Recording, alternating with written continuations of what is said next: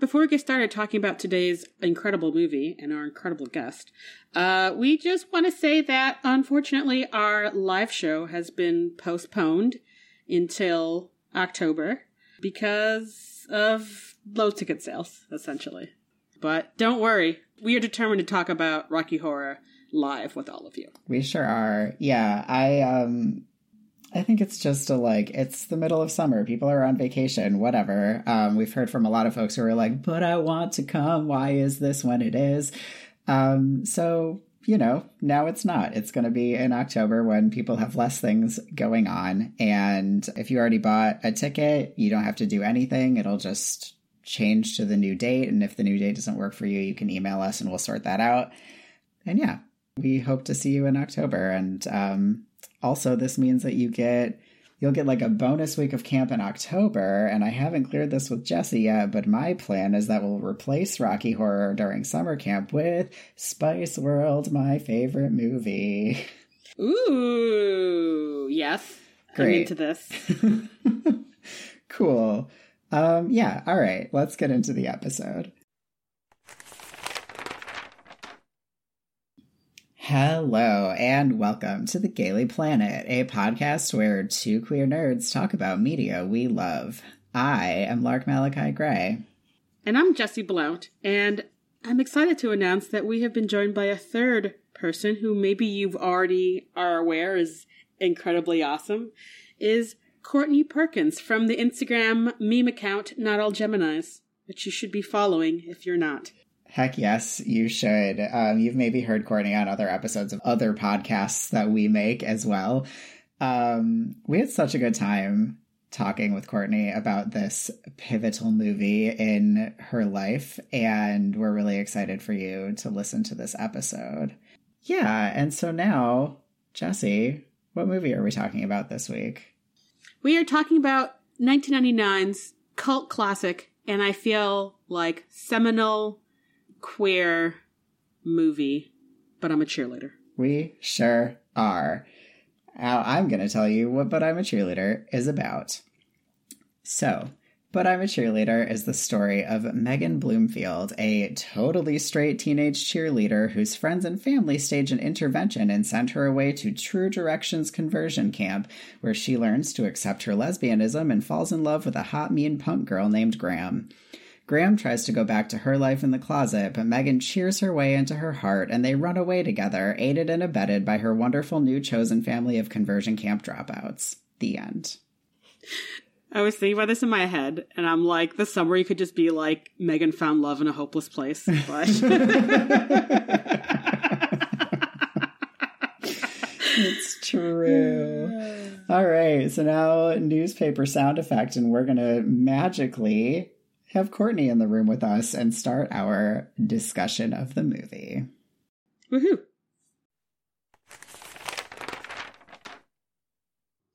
Courtney, thank you so much for joining us. Again, this is your third time on your third different hashtag Ruthless podcast. If you're a Buffy fan, you're about to have made all of the rounds because we will definitely get you on We Are the Gayers. Oh no, that's the only one I'm not checking the boxes for. But you know what? I'm thrilled to be here. Big fan. Thank you for having me back.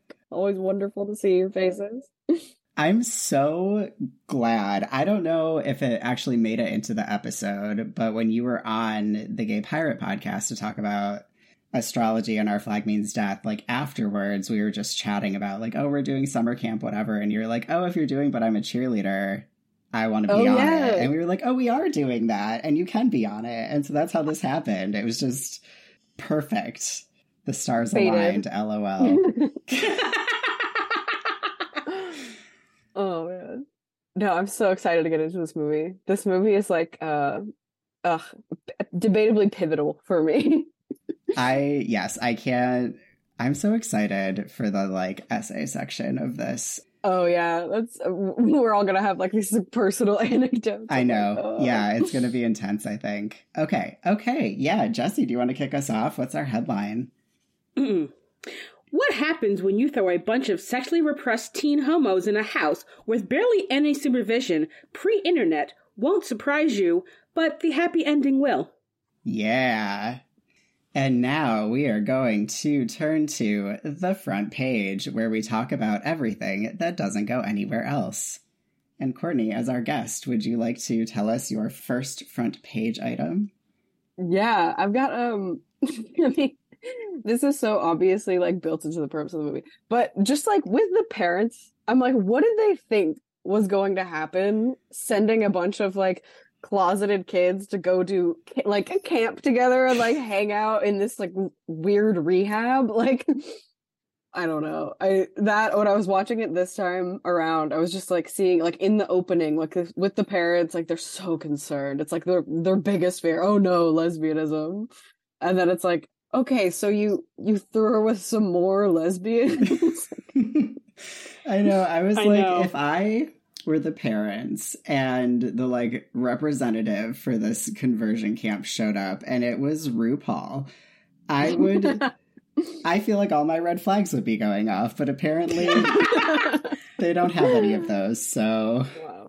Oh man, it's also really, I don't know, ironic, I guess, is that if they hadn't have sent Megan to camp, she probably would have married her milquetoast boyfriend and not figured out she was queer until she was like 30. That's true. You know? Yeah. When the rest of us do. No, yeah. There's like this whole scene where they're like, the first step is admitting you're a homosexual. And it's like, she's so deeply like in denial that it's like, oh, you're actually low-key teaching these kids self-acceptance. I know. Oh, it's so true. Jesse, what do you have first? I just want to say that nothing makes me laugh more than one of the signs that they're like, this makes you a lesbian, is her dad being like, you try to make us eat this tofu shit. And it's just like, nothing is funnier. And like, as someone who was a teen vegetarian before I realized that I was queer, I'm like, nothing just makes me laugh more. Yeah, the whole, like, tofu, vaginal iconography, Melissa Etheridge trifecta of, like, queer lesbian indicators was, like, so Jesse knows this, but Courtney, you probably don't. My first concert was Melissa Etheridge. I won the tickets on the radio when I was 8 by knowing, like, the rest of the words from where they paused the song. Oh my God. Yeah, like my favorite musician when I was very small. No, elaborate on that. What? I mean, my parents were like alternative rock listeners. And so that was just like what I grew up on. And I just like fucking loved Melissa Etheridge. I don't know. That was the concert where I like learned that lesbians existed. I was like, Mom, why are all those ladies dancing together? And she was like, here's what a lesbian is. And I was like, this is excellent news. Allow me to tell everyone I know about this, including my like very Christian grandmother who was like, how dare you? My parents were already divorced by then. It was fine. Yeah. And I think that was like the same age that I became a vegetarian. It was just like, I'm very much and have never been a lesbian, but like I definitely was like, yes, baby queer Lark is like, mm-hmm, these are correct. I mean, vegetarianism and veganism, they're queer coded, you know, we can accept that. Yeah. I think that's what makes the joke so funny. Like, especially in the 90s, where I feel like now it's, I think, more mainstream, where like making that joke wouldn't be like, what are you talking about? But like for the 90s context, you're like, yeah, only like weird hippies and queer people ate tofu and tofu. Yeah. Is it? We shared that one because that was also my next one, and I feel like I had a lot to say about it. So it's definitely Courtney's turn. Okay. I mean, this will probably come up later when we talk about like just the fucking sex of it all. This is such a horny movie. Yes. Like this movie. Rewatching it, I was like, I knew it was horny. Obviously, I knew it was horny, but like, I was just like kind of taken aback. I was like, oh my God, I love how like just like openly sexually interested these teens are. I don't know. Like it's so campy and just goofy, and even just like seeing Rock, her son, like jerking off a room. Like I'm just like I love this commitment to the bit, you know? Yeah. I literally wrote down, if she didn't want her son to be gay, why the fuck did she name him Rock? Like, what were you thinking? This is truly. This is my logic. That is so. I paused on that exact same thing because my friend was like, I have a non-binary friend named Rock, and I was like, I have a non-binary friend named Stone. Yeah. Yes. I also would assume that this is also a nod to Rock Hutchinson, the actor from like, the 50s and 60s, I think. Like, really, cut jaw, super mass dude. Totally gay. And it's like, no one knew, quote unquote, but like, I think he like lived with his roommate for like 17 years or some shit. And it's like, no, dude was a big homo, but like played all these like super mask roles. So it just made me laugh, because why would you name your child after that actor? Clearly, it's like you want your child to be gay. 100%. Jesse. I know we're probably gonna talk about this later, but the bar cocksucker reminded me of so many like funny tiny gay, like one room gay bars that I've been to. Especially, it actually really reminded me of, there used to be one in Battle Creek, Michigan called Partners that was just like one room. And I'm like, oh, this reminds me of that. R.I.P. tiny one room gay bars in the middle of nowhere. Howdy. That's actually kind of a cute name. Partners. Yeah. It's very much like, if you don't know why it's called Partners, maybe you wouldn't know that it's a gay bar. Because I'm like... Yeah. You go in there expecting it to be Partners, like the country western kind of Partners, and you're like, what is happening here? Like, There are cowboy hats, but they don't seem to be the right kind. Everyone's wearing a lot of flannel, but you're really not quite sure the gender of anyone who's wearing the flannel. Right. Oh, amazing. My next thing is also about this bar, but it's just the fact that, like, everyone in there is dancing to this club music like they're at, like, an 8th grade school dance, and it's so funny. Yeah. Oh, no, this, like, awkward swaying back and forth. Yeah. Like, even, I was stunned in this rewatch to see Julie Delpy. Like, I think I just didn't care about her when I first watched it, like, enough to have her be the memorable thing in the movie. But first, this time I was like, oh, I'm taken by shock. I was just shocked. And even she is dancing like a shit middle schooler. Like, yes, it's so funny. That's like the least gay part of this movie, is the fact that like none of these gays are dancing. Like, what's happening? Yeah. Maybe it's early in the night. No one's drunk enough. True. Maybe, but it's both times that they're in there. Yeah, that's true. I just want to say, this is such a star-studded fucking movie. Like, the people in this movie went on to do such great things, you know? Like, I mean, just looking at it, it's like, just in the background, like Michelle Williams, you know? Like, it's also, like, her dad is Bud Cort, like, from Harold and Maude. Like, that's so cool. Oh, my God. Like, it's just, like, all of these people are so... I don't know. It's so fun... just to see all the familiar faces. I don't know, like Melanie Linsky, and love Melanie Linsky, you know? My favorite is still baby Dante Brasco, who I literally had to Google today. I'm like, isn't he gay in real life? But I don't think he is, even though I'm like, are you sure? But I did the exact same thing, because I think that you said that he was recently on like when we were talking about something else. And then I was like, oh no, he got engaged to a woman this year. But like, that's his like first listed partner on Wikipedia. So like, I'm open to just assuming that he's bi. Let's just assume everyone is bi until proven otherwise. Yeah. We can't know everything. Exactly. We can't be asked to track it all. I mean, I feel like regardless, I want to say gay icon for this and Rufio, so. Yeah, totally. For sure. My next thing is just, I don't know, at a point where, names. Graham and... Joel, are like fake flirting. She's like, you seem so manly. Manly is good. He goes, thanks. I feel like an aggressor. Like, this is so fucked up and so funny. Oh my god. Oh no. Oh, that's just like every attempt they make is just like pure comedy. Mm-hmm. Like I love every time, like, oh god. Yeah, the script is like, the lines in the script are like immaculate, I feel like. I have one more thing left, which maybe like you will appreciate, which is the beds that the girls sleep in look wildly uncomfortable. Like, the mattresses seem too firm, and whatever blankets they're using, I was, like, watching it, and, like, the texture is making my skin crawl, even just from watching it on television. I'm like, ugh. Yeah, I feel like at this point, you're, like, to the point where you can identify something that I will identify as the worst thing you can touch with your hands. Like, absolutely, those comforters are the worst thing you can touch with your hands. Which is too bad, because the pillowcases are very cute, but, like, everything else about that bed is god-awful. It like, super is. Yeah, my last thing here is just, I'm so bad with the names. Whichever kid it is that says, I just wasn't meant to be butch, I'm a sissy. I was like, same, baby. Same. Oh my god. Welcome to the style and fashion section where we talk about aesthetics. I mean, it's so fun.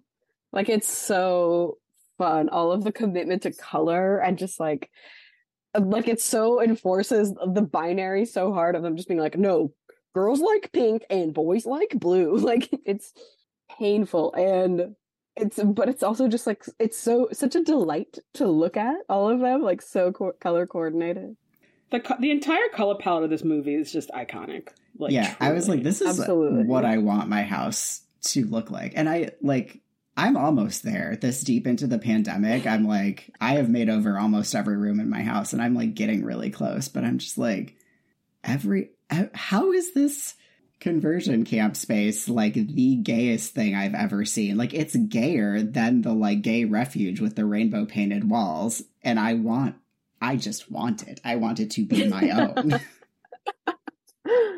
own. Yeah, it is like the Barbie dream house. Mm-hmm. Like, I don't know if you guys know, but that like famous purple and pink house in Santa Monica, like off the beach, where it's like, it's always in memes where it's like, yeah, with the like all black one, like goth black house. Yes. I biked past there one time when I was in LA, and I was like, oh my god, look at it. Oh my god, it's so cute. But when I saw the But I'm a Cheerleader house, I was like, oh, it's just like, it's like that house. Mm-hmm. It's like, it's just brimming with so much life. It's so cute. Yeah, I mean, something about a pastel Victorian house is already so appealing, but yeah, the interior design of that house is just out of control. I have to say really quick though, before we move away from the houses in Santa Monica, like pre me ever having seen them in memes, like my partner and I biked past there, and I like stopped him and was like, look, it's us.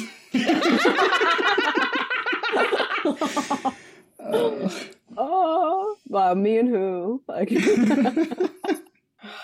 yeah, sorry, Jesse. I did mean to cut you off, but I apologize for cutting you off. No, that was incredible. All right. I want to start off with, okay, I don't remember the name of the lady who heads up this. Mary. Every outfit Mary is wearing is just amazing. Her just like, her like hot pink pantsuit that she like rolls up, and you're like, did your gay son design this for you? Because I think he did. Yeah, she's immaculate. Also, she should have played what's her face in Serial Mom. Like, that actor would have given me what I wanted from Serial Mom, I decided. I mean, I feel like barely controlled serial killer is kind of a little bit her vibe, but mm-hmm. like in a funny way in this movie.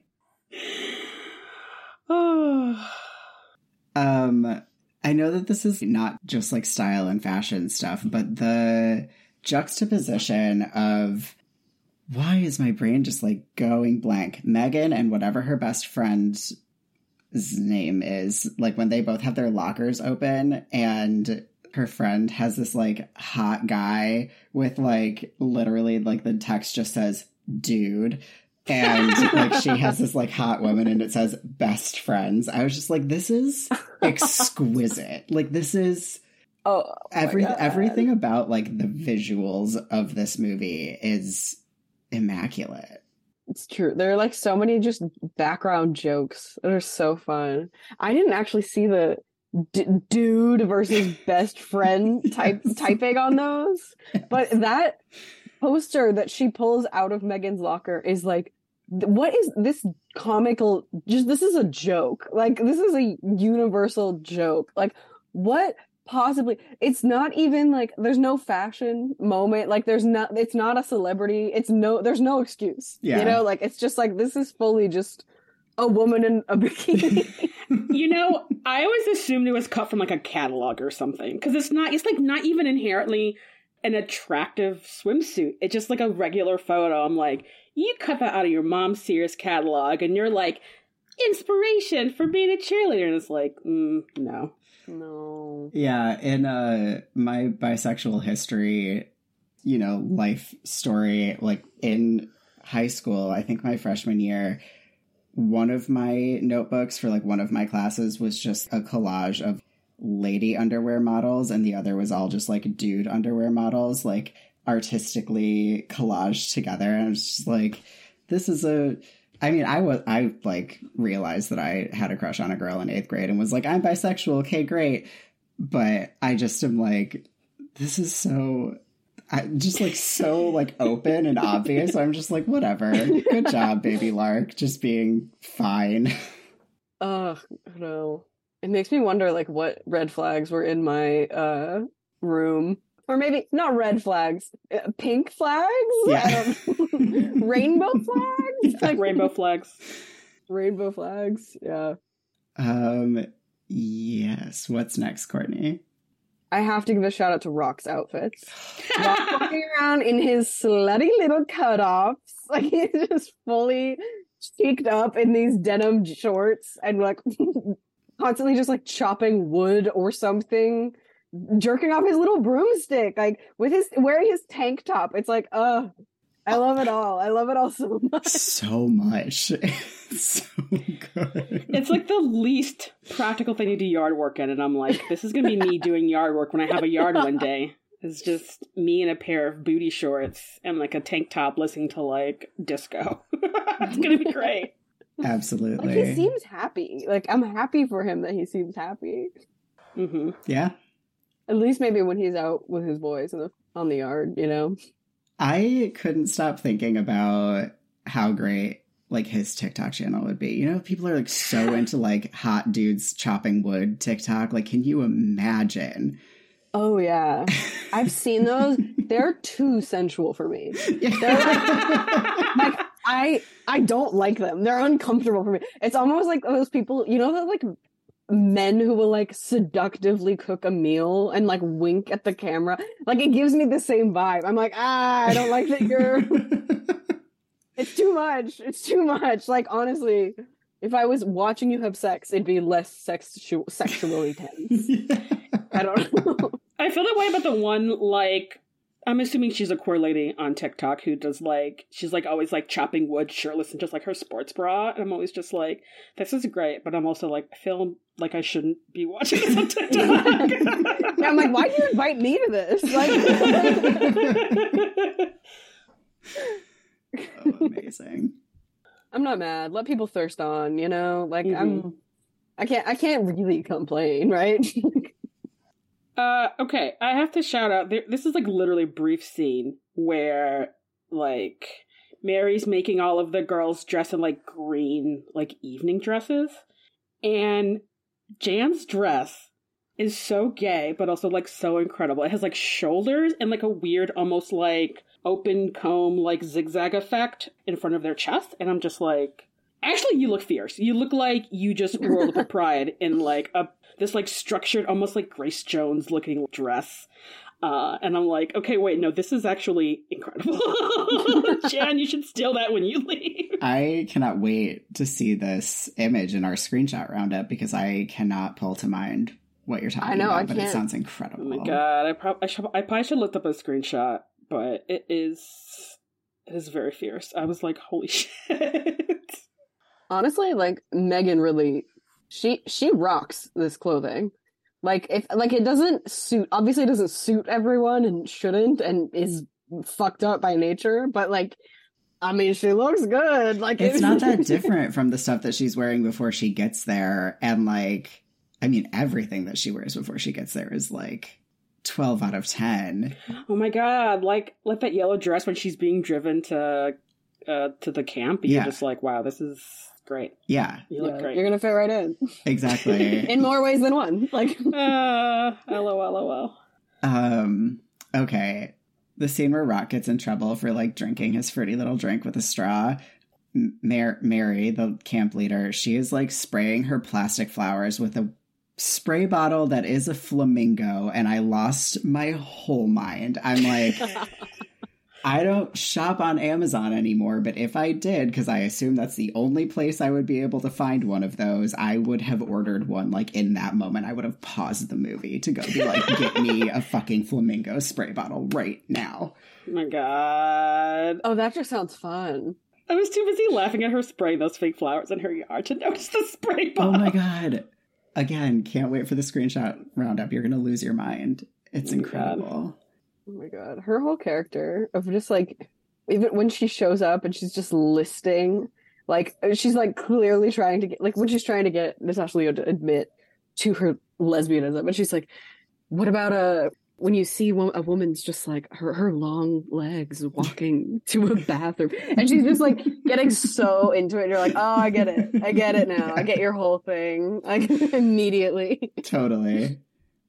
Yeah. What else do you have, Courtney? Okay, well, this is sort of goes back to the way, like, the clothes do sort of fit Megan. They also look so uncomfortable on Clea DuVall. Like, has anyone ever looked so out of place in their own clothing?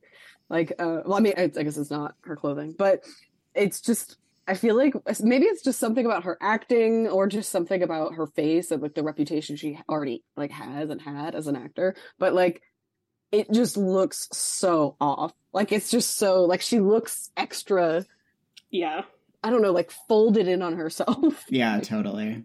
Yeah, which is, like, honestly such a mood for anyone who's been like, oh, I really don't want to wear this gendered piece of clothing. I felt deeply uncomfortable. Yeah. Yeah, definitely. For sure. Like, it's so, yeah. I think she just does, like, a great job of even just, like, accentuating that. Like, how deeply uncomfortable she is with it. I don't know. Yeah. Jesse, do you have anything left? I have one last thing, which is when Megan goes to the two dudes who are, like, liberating all of the queer kids. Dante Brasco is wearing what is essentially something from the Target Pride collection, which is just like a rainbow shorts and like and I know that at this time it's just making fun of how over the top this part of the movie is, but I'm like, okay, but like, why can you buy this on the internet now? I'm like, this is hilarious, but also I'm like, wait, wasn't that basic? Like, that exact thing was part of at least last year's Target Pride collection, I think. It was, in fact, part of last year's Target Pride collection. Oh, my God. Wow. And to live, laugh, lesbian to us all. Yeah.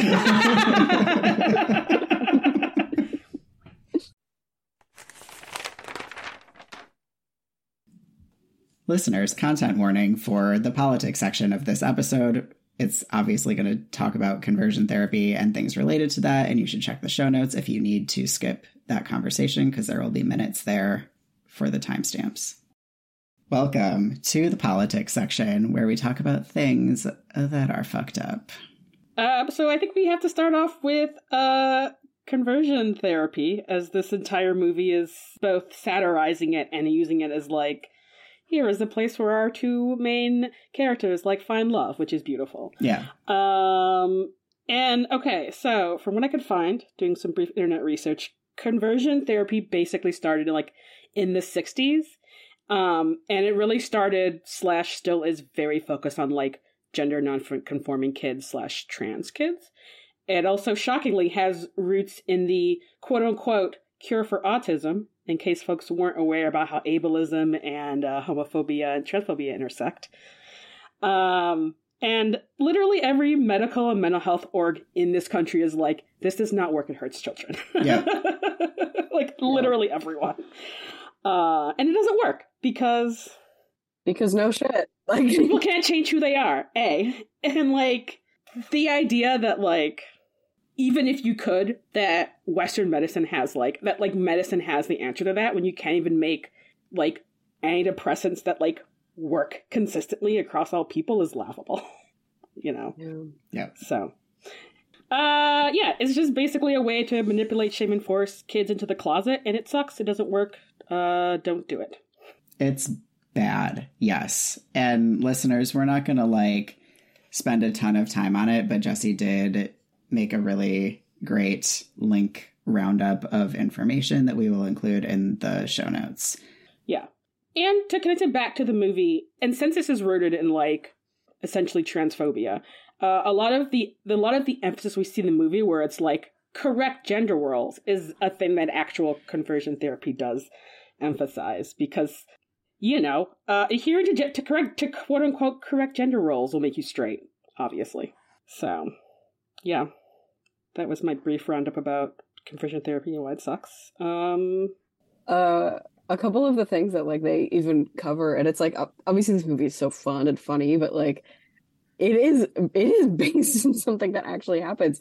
And watching it, there are parts of it where I was oh, this is reminding me of confirmation class, because I got confirmed as Catholic when I was in high school, but you have to be in the class for, I don't know, probably a year or two beforehand, where you just you're meeting up every week or something and discussing the principles of Catholicism. Mm-hmm. And part of it was just being okay, so we're all anti-gay here, right?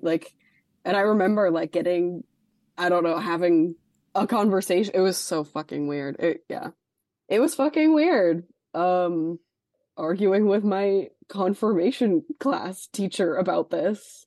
And it's I don't know, just seeing the way they pray over her. I mean, wow, that I feel that works both versions of the word pray on mm-hmm. this. But yeah, the way they're praying over her at dinner and just, I don't know, the whole thing is just icky. It's and I think they did a really smart thing in making it such a funny thing to highlight the fact that this is a joke. Thinking that this could ever work, this is so ridiculous that people try to do this. It all we can do is laugh because it's horrible, but I think that was a fun and smart move, even though it is this to guise the horrors with I don't know, candy coating of laughing at it. Yeah, I mean, I think the movie does a really good job of really not totally touching on the sort of dark content that is gay conversion therapy. But I also feel I stopped going to religious-based schools when I was 10 and rejected Christianity on a lot of its hypocrisy and bigotry early, where I wasn't oh man, I struggled really with my Catholicism, because I was gay. So, and I feel for people who maybe have had that experience, I could definitely see it still being a weird experience to watch. But I think that in general, it is as light as it can be, I think. Yeah, I feel it does do a really good job of there being enough of a separation where it's not you're making light of this terrible thing. You have to go really, really hard on the satire, I think, to be able to take something that serious and make it a cute, funny rom-com. And I think that it definitely hits that level, which is really impressive. I think the aesthetics work, having it be almost they're in a Barbie dream house of funny trying to be cis het. Yeah. Is, I think, really sort of leans into sort of the absurdity of traditional gender roles, quote unquote, in the first place. Just yeah, and having the graduation thing that you have to do be you basically are having someone direct you in a porn, but you're wearing Adam and Eve outfits. It's yeah, the satire is so big and goes so hard that you're just it makes it digestible in a way that is, I think really impressive. Oh my God, are there graduation outfits that look like they're literally Barbie clothes, shiny plastic Barbie clothes? Yes. Yeah. All right. I have a couple of other politics points here. Yeah. which Courtney, you actually talked about earlier, like, this movie is incredibly horny, but it's not, like, uncomfortably horny. And I feel like it's horny in a very realistic way of, like, being a sort of, like, I'm a maybe closeted, or, like, I'm a gay teen, and I, like, don't really know who else is gay, so I can't really, like, flirt with people, but, like, I'm in this situation where it's surrounded by other gay people, and I'm like, cool, like, awkward touches, and, like, looking at people's boobs and their shirts, and I'm just like, it's just so well done. Yeah, do you both probably already know this, that the movie is, like, 5 minutes longer in Europe than it is here, and, like, the stuff that was cut here was to, like, get it down from an NC-17 rating, and I'm like, what was in the movie? Like, I want to see the European version of the movie. Oh my God. I didn't know that. I actually have some trivia about that in health and science, actually. Okay, great. And that doesn't surprise me, because I think the sexual repression in movies made in America is almost a joke at this point, yeah. But is also deeply not funny, because it's like, try to make a queer movie, and people are like, no, this is porn. This is NC-17. And you're like... They don't get their clothes off. Like, I know. You know I'm talking about. Yeah. Oh, we're so weird. I know. Hyperviolence is fine, but... Right. Making jokes about women going down each other. Mm. Not for anyone, apparently. Right. Courtney, what else do you have here? I guess this is kind of about... Like, this is less of a movie, but, like, I was really curious about how this movie got made. So, like, this was, like, kind of more... politics of Hollywood. So I was like reading about it, and it was independent, and I think that's so cool, like, because Jamie Babbitt was like, I don't know, I was just like listening to her talk about like how did this movie get made, and it was like really just through like a kind of queer community here, like based in LA, of people that she knew and could help her make it. And I was like, oh, that's so nice. Like, that's such a nice backstory of being like, oh, we really didn't want to make a studio movie. And it's like, I mean, I guess things got cut anyways, like, just to be seen in theaters. If you want to go, I don't know, feel a little heartened to like queer people coming together to make a movie like this, like, go look up what, like, the way she's described, like, making the movie, because it kind of made me happy. That's excellent. Even though it was like this fucked up like studio culture that like probably wouldn't approve a movie like this. Right. Like, yeah, she actually did a pretty good interview a couple of years ago for Autostraddle that I read for this, where she had to, like, find someone to write the script super cheap. And someone, like, one of her friends is like, I know this guy who was in my class who did his whole, like, senior project on, like, gay dudes in football. And so he wrote the script from her idea. And, like, she had initially envisioned is, yeah, two girls fall in love at a, like, gay conversion camp. And his sort of addition was all of this shit with the gay dudes, which, like, I find incredible, because it's, like, a really excellent gay... It's, like, gay solidarity. And I feel like there are not a lot of movies where we can see, like, queer dudes and queer ladies and queer they-thems get together, you know? And yeah. This is, like, a lot of fun. Yeah. I love that. It's true. It feels like most media kind of like picks a side, right. Being like, this is a gay movie, this is a lesbian movie. It's like, why don't we get these pals together? Who do you think queers are friends with other than other queers? Right, like, exactly. Yeah. You use a reference of like actual queer friend groups, and then you will find that there are a lot of different kinds of queerness that you should probably have in all of your fucking queer movies, because all we do is hang out with each other. I know. Yeah. And eat tofu. Yeah. Yeah. And like, I don't know, there's sort of like diversity of both queer people and like racial diversity in this movie is, I feel like, still groundbreaking, unfortunately. Mm-hmm. So it's really great. I just love having RuPaul be the leader. Like, how did RuPaul get cast? I need to know. Apparently he was thrilled to do this role. And like, I feel like this is maybe one of his very few roles where he's not in drag at all, you know? Because yeah. I've seen him on like sitcoms in the 90s where he'd be like, you know, looking very mass presenting, but then it would eventually end up in a beautiful gown. Mm-hmm. And so to see him playing like just being butch the entire time is... so funny, but also so pitch perfect. The literal grossest sense of the word butch. Yeah, I guess it's also butch in quotation marks. Because those shorts are still real tiny, and that shirt is real tight. One of my favorite parts when they try to do like really traditional masculinity is them playing sports, like them like trying to just like catch the ball and stuff. Like this is a parody of like, I don't know, the way gay men interact with athleticism, but it's also, it's just like pure physical comedy. Yeah. I love it. The fact that like a punishment that is like stated that could happen is that they'll be forced to spend an entire day watching sports. It's so funny. But also funny as if like sports aren't full of like dudes in either tight or revealing outfits like grappling with one another. Yeah, true. Like, oh, but like I can't think of anything more boring than having to spend a day watching sports. So. Yes, that's fair. I mean, here, I'm seconding you on that. But also, I do love the queer athlete representation in Dolph as being like, he introduces himself and he's like, varsity captain. Like, it's like, varsity wrestling captain. And I'm like, oh my God. Yeah. Protect him at all costs. Oh, God. It's also just like, so real. Locker rooms are homoerotic. They just are. I'm sorry. Like, you're talking to two people who went to non-traditional high schools. So like, at least at my school, there wasn't a locker room. There wasn't a gym. So I didn't have a gym or a locker room either. I haven't been in a locker room since middle school, when I was just like hiding in the corner, like, you know, doing the thing where you change with your shirt on the whole time. So, yeah. Oh my God. That's so, wow.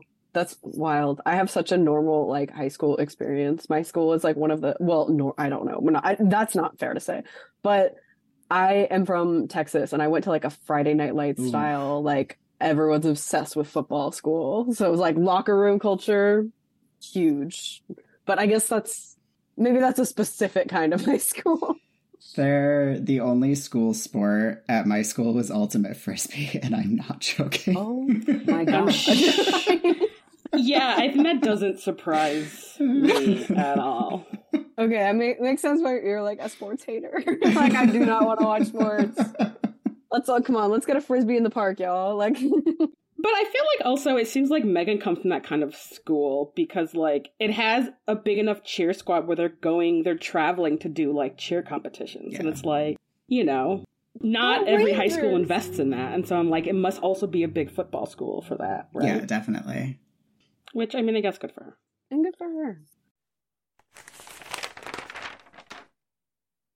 Welcome to the essay section where we talk about our histories with this movie.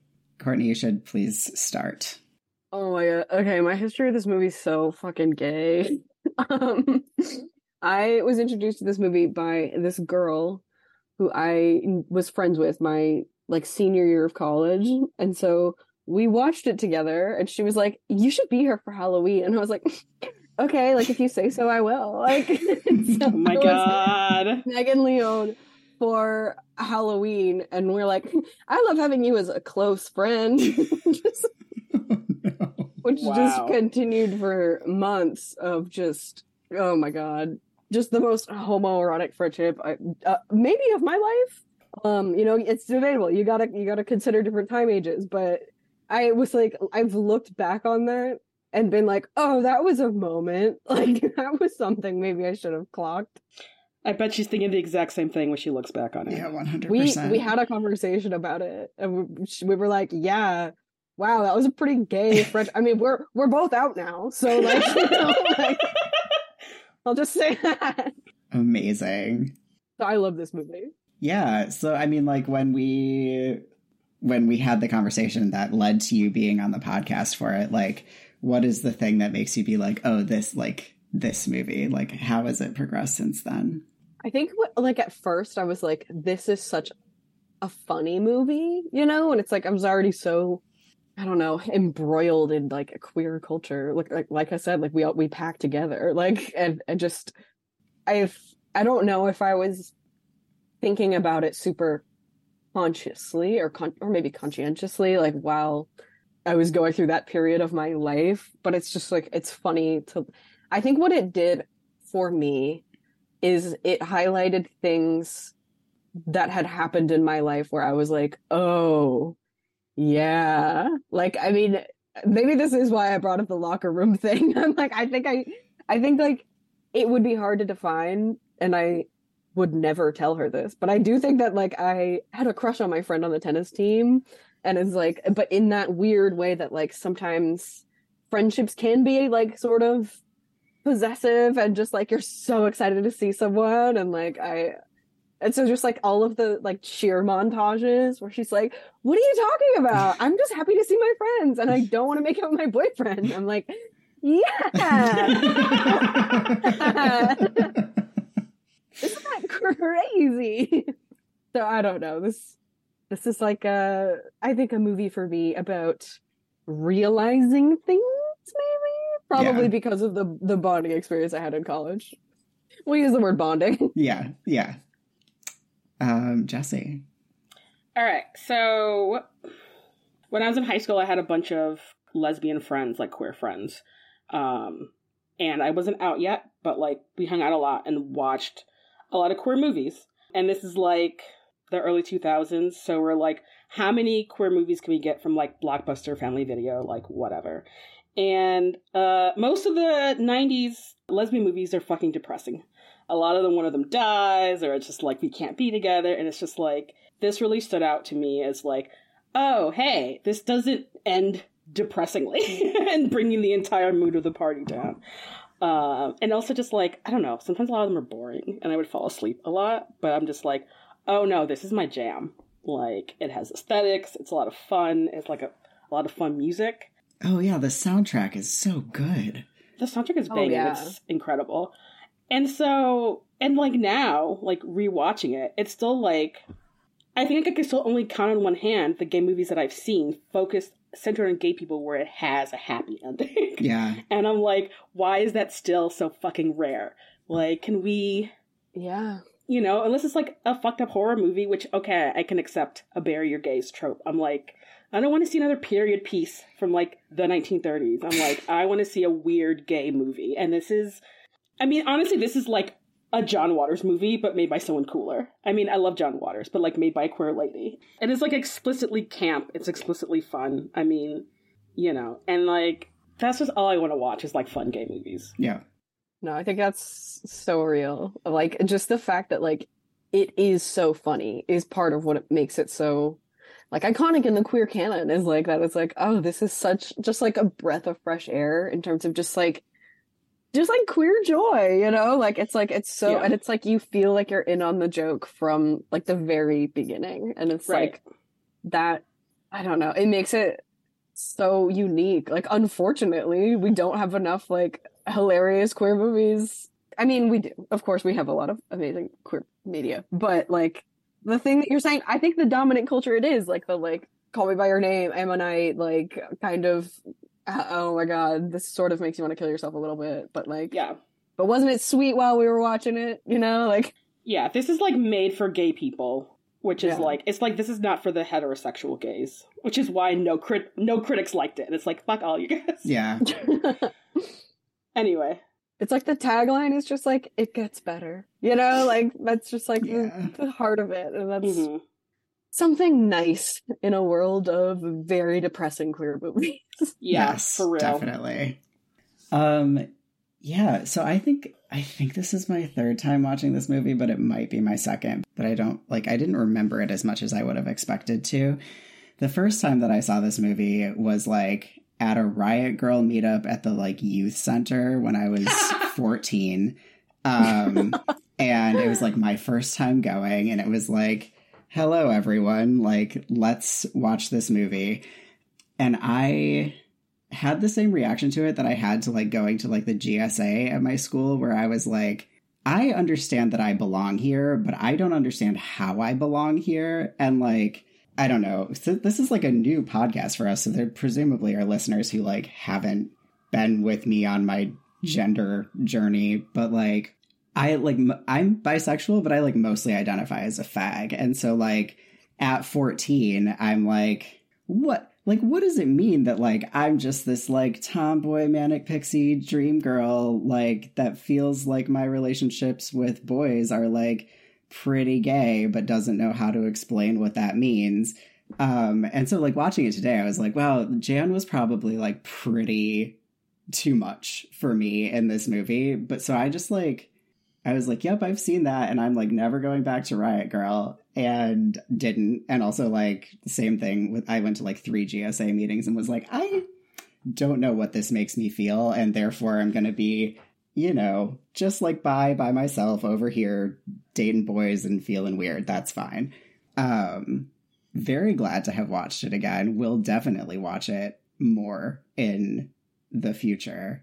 Yeah, when I, like, texted Jesse to put it on the summer camp list, part of my reasoning was, like, I think I need to watch this movie, and I'm, like, very bad at watching new things if I don't have a reason to, so I kind of am using this podcast to be like, what are things that, like, people keep telling me I need to see? Let me just make a podcast about them. And, like, almost nothing, like, cringy because of the time period. I know. It's which great. Is, like, so rare for a movie made in the 90s, or really any ever. So, yeah, for real. Yeah.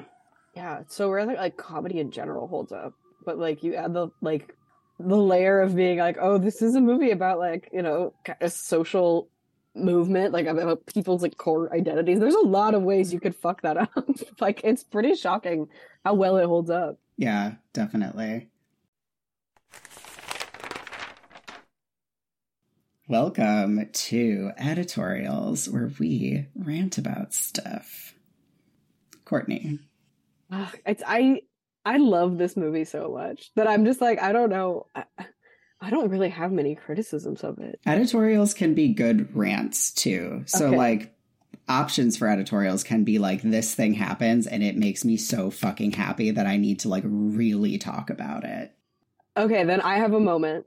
I love in any romance the moment where it's like, why don't you just do what you want to do? And it's like, what? You don't want to see what I really want to do. It's like, well, fucking do it. And then they make out. I'm like, I love this moment of like, I won't admit it. I won't say I'm in love. And they'll be like, fucking make me, you know? Like, and the Clea DuVall moment of like her and Natasha Lyonne just like fighting in this gay club, because why the fuck would Clea DuVall take her to a gay club and then like go dance with someone else and be like, you have to dance with someone else? Like, what are you doing? You have more riz than this. And additionally, like, you know that Megan is so sensitive and sweet and virginal, like, obviously she's not going to take this well.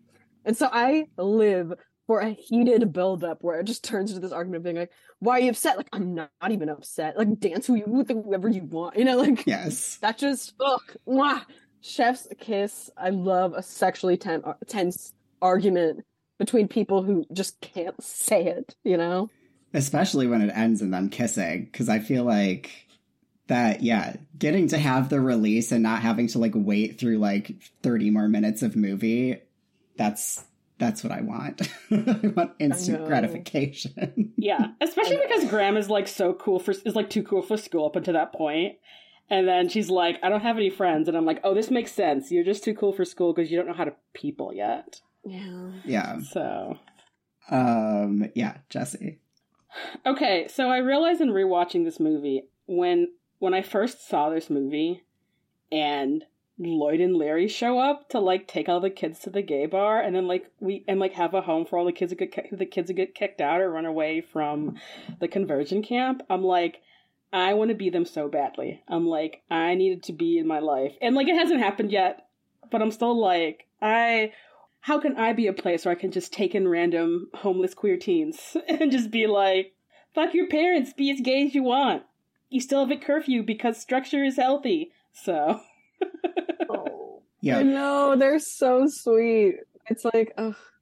I love this idea of like just, yeah, taking in a troubled queer teen. Like, I don't want more troubled queer teens in the world, but I do want them to have more like open arms to take them in. And I'm like, if I was given the opportunity, I would shine at this. I would love to pick someone up and tell them it's okay. My dream is that one of my nephews will be gay. We'll find out. That is also my dream, which I think I have a high probability of. All of the kids that I nannied who are, like, old enough to be gay now are gay now. And I'm like, fairy godparent of the year of the decade. But they also all have great parents, which is I'm glad about. Yeah. They don't need me anymore. It's fine. I also want to point out that Lloyd and Larry have it's like a joke about them, like how they deal with like having an argument. But like as an adult, I'm like, oh, their communication. Yes. Right. I'm like, I wish me and my wife could have such a like clear communication when we had a frustration. I'm like, damn, you guys really are role models. Aside from talking about ourselves in third person, I feel like that is how Evan and I argue for the most part. The talking about themselves in third person part was like a little too cutesy for me. I was like, I mean, I liked it in the movie, but like I don't aspire to that level. Yeah, but I'm just like, this is like, look at these two healthy adults modeling like good communication styles for these wayward queer teens. Ugh, my heart. I love it. I love it so much. Oh, be there for queer youth. I know. The only thing I have here that hasn't already been touched on is just taking a moment to like really sit with this like correct sexuality reenactment thing that they have to do where it is like a porn set. Yeah. Feels so illegal. Also, I'm sorry. Rock is like, what, 25 or something? And they're supposed to be like 17. Like, and her so child. Much about it. Like, yeah, like just what? So fucked up. Yeah, the fact that scene comes off still so goofy is, I'm like, literal movie magic. Because everyone's just watching and like, this is so awkward. Like, and everything is awkward and you're just like, I feel like is the best commentary on the silliness of the idea of conversion therapy of the whole movie. It's because it takes it to like literally what is the most extreme version of this is like having these teens that you're trying to convert like star in a straight porn together in front of everyone to like prove that they're straight now. And you're like, yeah, like that is great. What they're doing. They must be like, yeah. Oh my God. Like, right. And Rock is being so inept that it is deeply funny. It's so funny. Oh my God. He somehow manages to be the gayest person there. Which is honestly saying a lot, because one of those gay boys like flounces. He does. Is, I think, not a word you can use except for on Tiny Gay Men. Like, yeah. Or yeah. Oh, I love all the gay boys. They're all so sweet. They all have their different personalities. They're just, they really do round out the movie. Like, it is so nice to get to see both sides of the house. Like, I love it. Yeah. Yeah. Yeah. And I feel like in a lot of movies, even contemporarily, it's like, oh, the lesbians have like their one gay male friend, or the gay male friend have their one like funny lesbian friend. And this, it's like, I mean, I don't want to say equal amount of boys and girls because Jan is trans, but like an almost equal amount of kids. So yeah, so we get sort of a little bit of like, even though the movie is about Megan, we still get a little bit of Brock's struggles and the other kids like struggles to lie to their parents about being straight. Yeah. Okay, something I learned is that like when they were filming this, Clea DuVall was extremely closeted, and I think it's so, what an insane power move to become a gay icon, like as part of your coming out. Like, that's insane. That's so cool and so brave and just wild. What a way to like announce to the world, you know? Like, I love it. I think it's so cool. Yeah, that is. I mean, like it's sad, but then cool, you know? Welcome to the horoscope section, where we talk about the astrology of characters. The astrology of it all. I was like thinking about this watching the movie, and I mean, look, it's so campy and so just like everything's blown out of proportion that it feels almost like silly to try to call these real people, but like, but they are, and so we will. I guess we should talk about Megan first. Yes. I had a couple thoughts around this, but I think Leo is my vote. I think that she's a Leo because she's so exuberant and just full of energy and enthusiasm, and like has this just like beaming smile and like enthusiasm to everything. Even once she commits to conversion camp, she's like, I'm gonna be the best at conversion camp. Like, she's just so, there's like a determination there that is so fun, but it's also just like tied in with like optimism that I think Leo has. And then like I also think that Leo is a sign that really actually respects authority, because they're like the sign of royalty, like they're the king. And so it's like they're, I think, always very aware of hierarchy and like their role in it. And so it's like they do respect their elders. And I feel like she's such a little like goody two shoes in this, of like she really is listening to her parents. She really is listening to like the counselors and stuff. And like it's, and also just Leos are so stubborn that I feel like she had this like very stubborn attitude of like, I'm not gay.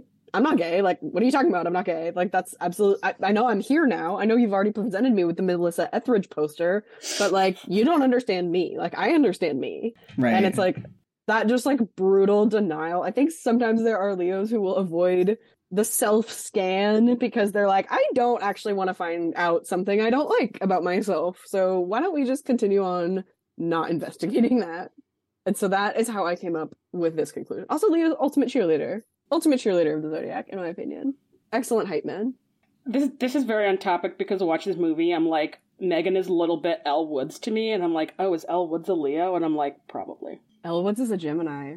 It actually comes up in the movie when she introduces herself to her, like, oh, yeah, right. Yeah. She's like, I'm Elle Woods, this is Bruiser Woods, and we're both Gemini vegetarians. And as a Gemini, I have, like, this is, like, burned in my brain. Yeah, so sure. I'm sorry, I just had to get that out there. Speaking of a bisexual vegetarian, anyway. It's very off topic, but yes. Yeah, checks out. Did you guys have thoughts? Were you thinking of... I watched this movie like 12 minutes before we had to record. I did not have time to... Okay. I actually didn't realize that I had to write that section to my notes, so I did not write that section to my notes. You're so fine. Then I will say, I mean, Clea DuVall, Scorpio. Did we think Scorpio? Yeah. I mean, like, come on. Like, you just... It's the vibe. It's like the jabs immediately that are so sexually charged that it's like, oh, you're being mean to me, but it's also hot. And like, I know that there's like, this is so weird because I feel like you're bullying me, but like you're making sexy eye contact with me. That's what it's like to flirt with a Scorpio. Is that not what it's like, where you're like, do you hate me or are you obsessed with me? Like, do you even like me? Because I could have sworn we were flirting. Like, that is like, I feel like, yeah, Graham voted a Scorpio in my book. I feel like hard outer shell, gooey interior definitely seems very Scorpio. So, and that's definitely Graham. Yeah, I also think the thing where, so there's like the girl that is Sunday on Buffy, whatever, the goth girl who like, you know, is managing to wear like fishnets under all of the goofy things and therefore still like looks goth. And then there's people like Graham who like did all of the right things, and yet somehow you still look at her and you're like, you are an alternative punk person. Like, you are just exactly the same as Megan, and like your whole vibe is still like, you're the cool kid. And like that's Scorpio. Totally. It's like, it's a mystique, you know? It is. It's just like, it's the intense eye contact. It's like the hair falling in the face to conceal, how am I really feeling about this? Like, it's also Scorpio. And I have to say, it is a skill, as someone who had a school uniform during high school, to like be like essentially obeying what the uniform is, but still looking, in Clea DuVall's case, I mean, already a total dreamboat, but even more like an like alternative dreamboat is like impressive. Oh my God, she's so hot. That was like, I was like, I can't lead with this, but that's really like my other blinking headline for this movie is like, Clea DuVall is so hot. Like, I mean, I feel like Clea DuVall and Natasha Lyonne are both babes. I feel like Natasha Lyonne, now that she's older and like her voice has dropped 3 octaves because all her smoking, like her rasp now is just like, that's, yes. Yeah, that's the Natasha Lyonne I want. I don't really, I'm not interested in Megan, but Clea, you know, like Graham. Yeah, totally. Yeah. I mean, I love a soft butch, so. I also think Scorpios love their secrets so much and just love like the concept of secrets. Like they love, they love having a secret. They love learning a secret. Like they love the control of information. And it's like the fact that she is so clear, like with herself and others, that she's like, yeah, I know who I am, but like I can keep this a secret for the rest of my life if it means I get like a trust fund and I don't know, like, and then what? After my parents die, I can just be gay as fuck. Like, that feels like this, like a Scorpio scheming move of like, no, it's fine. I'm fine. Like, this is, I can totally do this and keep this secret. And then also like, you know, then creating a secret with Megan, you know, having this like secret affair. Like, I think that's all very Scorpio coded. Yeah, totally. Yeah. Who else do you want to talk about? Who else? I mean, the other characters are less defined, but I guess like Mary has to be like a Capricorn or a Virgo, though. Yeah, I was gonna say Mary feels to me, yeah, actually Virgo makes more sense. I was gonna say Capricorn, but I think Virgo might make more sense because Virgo's more into the nitty-gritty, like more likely to call out a straw. I think is it the polishing the plastic flowers that tips it over? Yeah, like a little more, just a little more over analysis, I think, with a Virgo. Virgos are more, because Capricorns can actually sort through information to find like what's useful here, and Virgos just fixate. And it's like so much of this is just the details of like what makes a person gay. Tofu, yeah. You know, yeah. Like this is her program is like, no, you're gonna polish those edges, like, and also I can help you. Like, is there anything more Virgo than like a savior complex? But a savior complex with a system, like the movie has. If you haven't watched the movie, everyone, it starts off with like the steps that they go through to make them, to quote unquote make them heterosexual, and it's very much Virgo. I have a system, yeah. And I was just like, oh wow. And if you check these off, like you'll be fine. Everything's fine if you just follow the system. Like it's, don't worry, we don't even have to really engage further than that. Like it's fine. Yeah, I'm married to a Virgo. I am well aware about how the Virgo, I have a system, works. So it's always a system. Okay, but someone who seems like an agent of chaos in the system is RuPaul, who, you know, as much as like he's leading the group activities, he's kind of freestyling. Like he's going off. He's making his little jokes. Like he's like, huh, like I know you want to, boys. Like, and that to me feels like Aries. Like he's got so much energy, and he's like, he's always yelling and just being like, okay, here is what is on the docket. Like, does Aries love anything more than like imposing their schedule? Like it's a perfect job for an Aries. I feel like also maybe the denial part, if I'm being like, oh, I'm an ex-gay, and I'm like, you really are not, my friend. I mean, this, I mean, I don't think this thing is an ex-gay, but you really are not selling it, my friend. Yeah, I don't even think that he is like believes that. Like he and Rock are like fully hooking up, right? It's not just like definitely longing looks. Okay, definitely, yeah. It's like the only reason he's still at that job is like waiting for Rock to move out. It's like, dude, you're like 25 years old. Come on. Go. Yeah. I mean, part of it is that RuPaul's getting paid and Brock is not. So that's always a damper on the moving up part. Yeah, it's like, true. All right, we're both just waiting for your mom to die so you can inherit this house and we can just transform it into what Lloyd and Larry have down the street. Oh, yeah. That's my alternative ending, everyone. So that's what happens. I love that. Lloyd and Larry link up. Okay, Lloyd and Larry... one of them, I think, is a Cancer. Like, the shorter one, I think, Cancer, and the taller one, Capricorn. And they're just, like, the nurturing duo of, like, I'm gonna save you, we've got an action plan, and why don't we pause a moment to, like, really clear out this communication, you know? Like, I feel like that is that couple to me. Yeah. Also, that feels so true. Yeah, especially whichever one of the taller one, I don't remember which one is Lloyd or which one is Larry, his whole vibe is, like, prepper, but, like, obviously not, like, weird hoarding my guns prepper, but, like, we're going to have a community garden and get together with our neighbors and, like, foster, like, the future of gay youth kind of prepper. And I felt that feels very Capricorn. Yeah. Yeah. Just, like, driving the car and just being like, okay, get in, gang, you know? Sure, we can add one more. We'll figure it out. Like... We have enough rice in the cellar. Like, don't worry, everyone. Yeah. I prepare. Take this Target t-shirt. We're all eating rice and tofu. Don't worry, it'll be great. So good. I think that might be all I have for astrology, though. Honestly, the other characters are just not as, not as performed. They're not as fun. So, welcome to the personal section where we talk about sexy stuff. Look, I've said it before. I'll say it again. This movie is so horny. Oh my god! Like, if you're just starting from just the sequence of just titties bouncing, and then her absolutely disgusting slobberfest with her boyfriend. Oh my god. Oh, yeah. They come out swinging. I, all the time am it is a miracle that I am fine with kissing. I have, such intense aversion to, slimy things. I'm but, if I think about it, I'm literally never kissing anyone again for the rest of my life. And this movie definitely, I, had to look away. I was I'm not going to be able to, kiss my partner for 2 weeks if I keep watching this scene. No. Yeah, it's so gross. It's very viscerally gross in a way that, shouldn't be. And I just, it's done very well. Yeah. It's, her eyes, bugging out are just so funny. She's just so dissociated. Yeah. But it made me ask the question, though, when she does finally make out with Graham, this is her experience with kissing.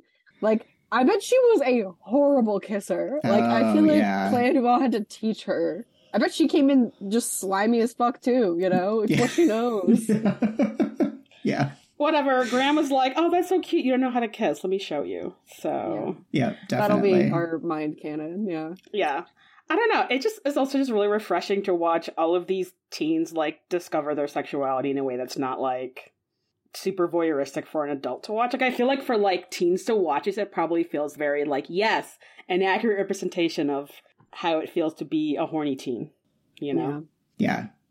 Oh my god, the zapper, the pain therapy thing where she's just clearly using it as a vibrator, it's or of some sort, I don't know, because when she introduces herself, she stands up, she's I'm whatever my name is, I like pain, and I'm a homosexual. So she's using it as I love it. What is which one? Masochism. Yes masochism.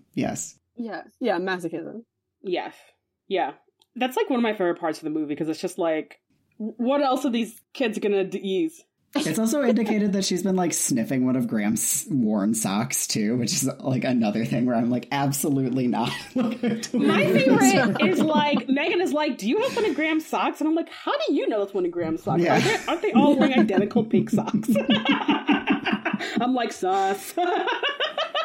Is that Baz's handkerchief?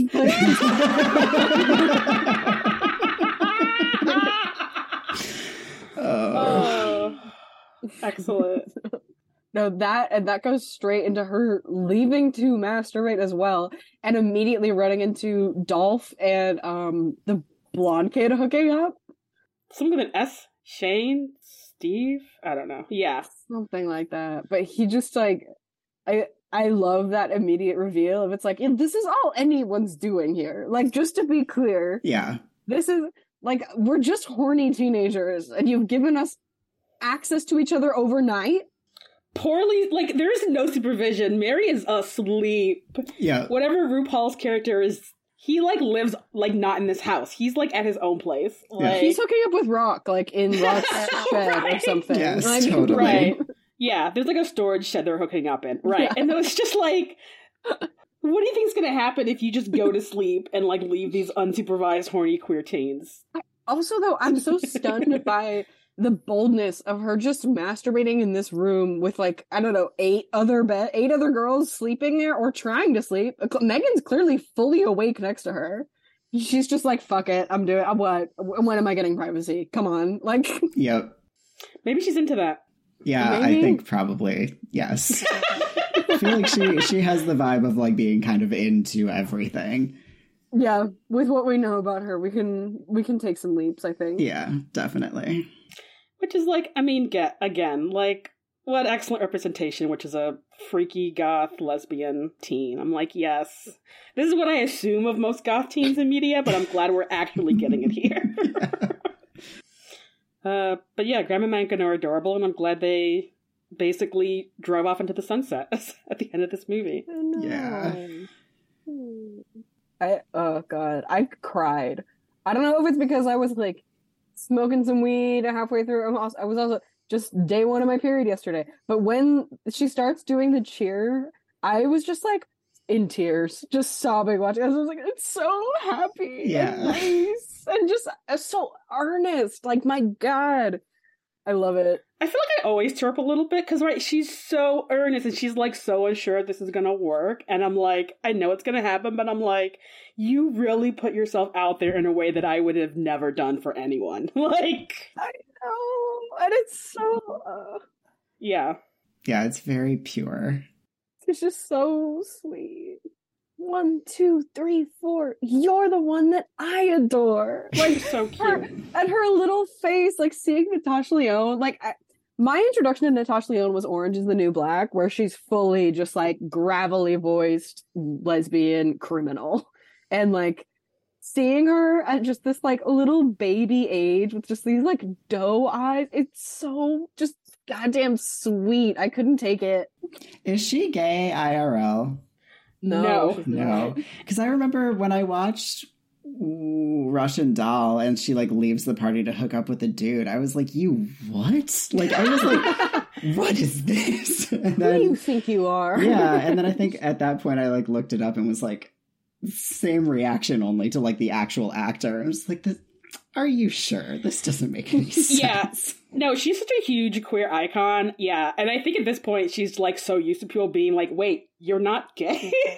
And she's just like, yeah, whatever. Because she's been a gay icon since, I think, this movie. Yeah. You know, and she's often like in Orange Is the New Black playing gay roles, you know? And so it's always funny to be like, wait, but you're sure? Yeah. And you're committed to that choice. Okay. All right. No, yeah, it's like her and Kate Blanchett that are just like, I don't know if they intentionally became queer icons, but it's like, they are the straight women we love. We're like, go ahead, man, queer baby all you want. Like, I'm in. Like, individuals, real people can't queer bait. That's not a thing. Yeah. I know. I just, I love that they have been so adopted. I think it's like, if you just, Natasha Lyonne, like playing, going from this to Orange Is the New Black, it's just like, we're welcoming her. Community's got open arms. Yes, absolutely. Literally my note just says, sexy movie, so I'm not much use here. Sorry, that I like did the worst note-taking of my life because I usually watch everything twice, but I didn't get a chance to watch this a second time. And so I was just like, scrambling. Yeah, Jesse. I mean, I think we covered a lot of other stuff in other places, like with RuPaul and Rock and, you know. Yeah. I mean, it's just inherently such a sexy movie. It just filters in, you know? Yeah. Filtering down the conversation. I know. I really want people who are like, people shouldn't kiss or have sex in a movie to watch this movie to be like, oh yeah, this is why... like sex and romance is sometimes inherent to the story. So yeah, I don't know. Yeah, there's also something that's like, I don't know, fun about seeing that like complicated self-examination happening. Like, it is inherently like awkward because ultimately the thing we're talking about is like sex. Like, it's like sexual orientation. Like, it's nice to see it done in a way that, like, it doesn't feel like you're leering at anything, even though it is so openly, like, oh, this is the topic of the movie, you know? Like, yeah. I think it does a good job of conveying the fact that, like, teenage sexuality and, like, teenage sex is an innocent and, like, not debaucherous thing, which I think especially, or, like, maybe more vocally now, people, like, really, really struggle with, to be, like, a teen can be like young and naive and innocent and having sex, and all of those things can like coexist together because there's nothing uninnocent or like bad about sex or sexuality, regardless of the orientation. Yeah. I feel like me being like, teens are gonna fuck is like one of our recurring themes on our podcast. Yeah. And I felt this movie, it's like, right, it's like a little bit awkward, but like, everyone's having a good time. Everyone's like, it's just, I feel like this is, despite being like forced into the situation, a lot of the kids who are having sex are like, all the kids are like having a good time. Yeah. You know? It's just like, this is like, oh yeah, we're in this cringy place with this like cringy, with like my cringy aunt, and I can't leave for like another 6 weeks. Yeah. Yeah. It's all very sweet. And yeah, I feel like you don't often get like sweet and sexy coexisting in the same thing, but this movie is very solidly both of those things, like throughout. Yeah. I mean, not to be that person, but I think not having the male gaze involved definitely helps. Yep. Yeah. Yeah, that's true, because we did just talk about Debs, which I do think is another movie that's simultaneously sweet and sexy. So might for real, we might have clocked onto something. Give queer people more money to make yes, movies. For real. Welcome to the Health and Science section, where we talk about research that we did and things that are vaguely related to the ideas. This segment has gotten more and more amorphous as the years have gone on. What do folks have here today? All right, so I have a couple of bits of trivia about this movie. First off, so Clea DuVall and Natasha Lyonne are friends in real life, and Natasha Lyonne got the part of Megan because like Clea DuVall like picked her up somewhere and she saw the script in Clea DuVall's car and was like, I want to be in this movie. And they had already casted Clea DuVall because Clea DuVall was in a short film that Jamie Babbitt had made, and she was like, "Love you, Clea. I'm write this part for you." Like the part of Graham is written for her, but they hadn't cast Megan, and so, which explains their excellent chemistry. Yeah, it's because they like each other in real life. Which is just really great to know. And addressing the why this movie is 5 minutes longer in Europe. And maybe, Courtney, that came up in the interview that you were listening to with the director. But so even though there's not any nudity, and even the sex scene between Graham and Megan, they're like basically have their clothes off. Have their clothes on. I'm sorry. They're fully clothed for the sex scene. She got an NC-17 rating because if anyone watches the movie, this film was not yet rated. The movie rating board is very conservative, especially about queer shit. And so since they were fully clothed, because she was like, I'm trying to like not have a R rating. It was like filmed really dark, but the rating board was like, we don't know what's going on, even though it's dark. So I'm going to need you to like lighten it up. Also remove any mention of girls going down each other. Also shorten the scene where Megan and the other girl are masturbating, because you can't show teen girls masturbating in movies for whatever reason, for more than a few seconds. So all those things got cut shorter or cut in order to make this... I actually don't even know what the movie rating of this is. I think it's R. Which doesn't make any sense because, again, there's no nudity. There's barely any swearing. Like, this movie should be PG-13, honestly. But gay people are inherently sexual. I mean, this is a sexy movie, but, like, homophobia. Yeah. It has an R rating. So, yeah. All right. Is there anything else? Cool, because we have hit the 2-hour mark. Good job, us, for not going over. Courtney, thank you so much for being here. It's a delight always.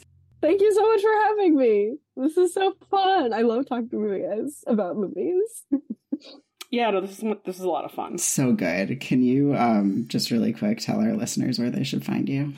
You can find me online at Not All Geminis. That is my username, my website, if you add a .com. And that is pretty standard. Or if you want to follow me personally, my username is Courtney_Perkins. So that's me. That's where you can find me. Perfect. All right. Thank you again.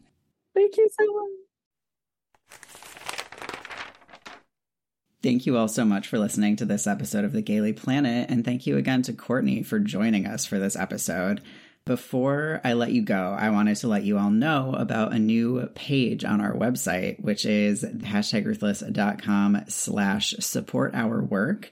It is a hub where you can see all of the different ways that you can support us, both non-financial and financial, all in one place. So it's really convenient, and as you know, we are 100% listener funded, and That's only true thanks to you. So if you want to support us, whether with your dollars or with your time, there are lots of ways that you can do that. Non-financial ways include leaving us reviews, especially written reviews on Apple Podcasts. They really do help people find the show. And to incentivize that, we're doing that thing where if you leave us a 5-star written review and then email us a screenshot of the review, 10 of the first 50 people who do that will get a sticker in the mail. And so you should, and we would really appreciate it. You can also donate your time in the form of helping us clean up our episode transcripts or by donating a design for our sticker club. And of course, telling your friends and family and enemies and lovers to listen to our show is also really great. Financially, you can join our Patreon, join our sticker club, or both together. On Patreon, there are options where you can have both as one thing. You can buy our other merch, you can leave us a donation, or when we have them, you can attend live shows like the one about Rocky Horror that will be coming up in October. Besides that, I don't have anything to say besides follow us on Instagram and hang out with us on the internet if you want really good memes and stuff, because we make those. And what's that? We're on Instagram at #RuthlessPods. So yeah, I think that's all of the things. We'll be back in 2 weeks with Crybaby. Hooray. And until then...